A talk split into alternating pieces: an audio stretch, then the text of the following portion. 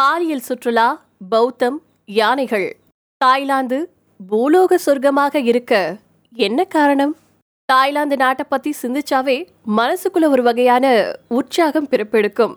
உண்மையாவே ஒரு அமைதியான மகிழ்ச்சியான நாடுதான் தாய்லாந்து. அங்க இருக்கக்கூடிய மக்கள் இனிமையா பழகக்கூடியவங்க. இந்த நூற்றாண்டுலயும் பாரம்பரியங்களை கொண்டாடுறது அவங்களுடைய தனித்துவம். தாய்லாந்து மக்கள் தாய்மொழி பேசிட்டு வந்துட்டு இருக்காங்க. பெரும்பாலும் பாலியல் சுற்றுலாவுக்காக மட்டுமே அறியப்பட்டு வந்த தாய்லாந்து குறித்து நம்ம தெரிஞ்சுக்க வேண்டிய சுவாரஸ்யமான விஷயங்கள் நிறைய இருக்கு. அத இந்த பதிவுல பார்க்கலாம். தென்கிழக்கு ஆசியாவுல ஐரோப்பியர்கள் ஆழாத ஒரே நாடு தாய்லாந்து மட்டும்தான் தாய்லாந்துனா சுதந்திரமான நிலம் அப்படின்னு பொருள். ஆயிரத்தி தொள்ளாயிரத்தி முப்பத்தி ஒன்பதுல இந்த பெயர் மாற்றப்படுறதுக்கு முன்னாடி இந்த நாடு சியாம் அப்படின்னு அழைக்கப்பட்டுச்சு. மன்னராட்சி நிலவி வந்த தாய்லாந்துல ஆயிரத்தி தொள்ளாயிரத்தி முப்பத்தி ரெண்டாவது வருஷம் போர் இல்லாம போராட்டங்கள் வழியாவே புரட்சி வென்றுச்சு. இதனால இங்கிலாந்து மாதிரியே முடியாட்சி அரசியலமைப்புல செயல்பட்டுட்டு வந்துட்டு இருக்கு தாய்லாந்து. தாய்லாந்துல எழுபத்தி ஆறு மாகாணங்கள் இருக்கு. மக்கள் தொகை ஏழு கோடி. பெரும்பாலும் மக்கள் தாயினத்தைச் சேர்ந்தவங்க. தாய் மலாய்க்காரர்கள் மோன்ஸ் எமர்கள் மற்றும் பல்வேறு மலைவாழ் பழங்குடியினர். சீன வம்சாவளி மக்களும் தாய்லாந்துல அதிகமா வசிக்கிறாங்க. சுற்றுலா பயணிகள் தாய்லாந்து அதிகமா விரும்ப காரணம் அங்க இருக்கக்கூடிய அதிக மக்களுக்கு ஆங்கிலம் தெரியும். ஆனா கிராமப்புறங்களில் வசிக்கக்கூடிய மக்களுக்கு ஆங்கிலம் பழக்கமில்லாம இருக்கு. ஒவ்வொரு வருஷமும் அறுபது லட்சம் மக்கள் தாய்லாந்துக்கு சுற்றுலா போறாங்க.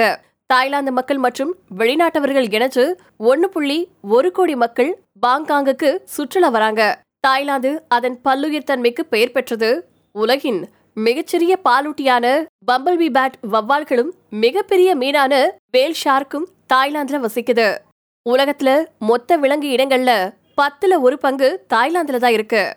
பறவைகள்லயும் பத்துல ஒரு பங்கு இடங்களுக்கு தாய்லாந்து வீடா இருக்கு. தாய்லாந்தின் தேசிய விலங்கு யானைதான் ஆயிரத்தி தொள்ளாயிரங்கள்ல ஒரு லட்சம் சிறைப்பிடிக்கப்பட்ட யானைகள் அங்க இருந்ததா சொல்லப்பட்டிருக்கு. தாய்லாந்துல அதிகமா காடுகள் இல்லைன்னு மக்கள் நினைக்கிறாங்க.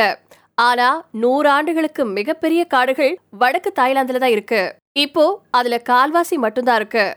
இதனால தாய் அரசு மரம் வெட்டுதல முற்றிலுமா தடை செஞ்சிருக்கு. தாய்லாந்து மக்கள் அரச குடும்பத்துக்கு உரிய மரியாதையை செலுத்த வேண்டியது மிக முக்கியம். தவறுனா சிறை தண்டனைய அனுபவிக்க வேண்டியது வரும். த கிங் அண்ட் ஐ அப்படிங்கக்கூடிய படம் மன்னர்களை பற்றி இழிவா சித்தரிச்சதுனால அதை தாய்லாந்துல திரையிட தடை விதிச்சிருந்தாங்க. தாய்லாந்து கலாச்சாரப்படி தலை மிகவும் உயர்வான உடல் உறுப்பாவும் கால் மிகவும் இழிவான உறுப்பாவும் பார்க்கப்படுது. இதனாலேயே யாருமே மத்தவங்களுடைய தலையில கை வைக்கிறது இல்ல குழந்தையின் தலையில கூட யாரும் மத்தவங்களுக்கு நேரா கால் நீட்டுறதில்ல குறிப்பா கோவில் சிலைகளுக்கு நேரா. தாய்லாந்துல சட்டை இல்லாம வாகனம் ஓட்டி செல்வதற்கான சட்டப்பூர்வமான அனுமதி இருந்தாலும் கோவில்களுக்கு செல்லும் போது சீல்வ்லெஸ் ஷர்ட் கூட போடக்கூடாதா? அந்த நாட்டுல மூவாயிரத்தி ஐநூறு கோவில்கள் இருக்கு. உண்மையாவே தாய்லாந்து கோவில்களின் தேசம் அப்படின்னு தான் சொல்லணும். புத்த மதத்துக்கான ஆன்மீக சுற்றுலா செல்ல விரும்பினா நிச்சயமா தாய்லாந்துக்கு தான் போகணும். ஒரு காலத்துல அனைத்து தாய் ஆண்களுமே புத்த துறவியா மாறக்கூடிய பழக்கம் இருந்திருக்கு. வாழ்க்கையில டீனேஜுக்கு அப்புறமா குறைஞ்ச காலகட்டமாவது ஆண்கள் புத்த துறவியா இருந்திருக்காங்க.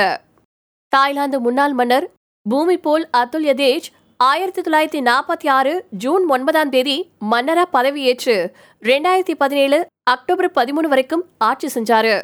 உலக வரலாற்றிலேயே அதிக காலம் ஆட்சி செஞ்ச மன்னர் அப்படிங்கக்கூடிய பெருமையும் அவருக்கு தான் இருக்கு. தாய்லாந்தின் மலைக்காடுகளில் ஆயிரத்தி ஐநூறு வகை ஆர்கிட் பூக்கள் இருக்கு.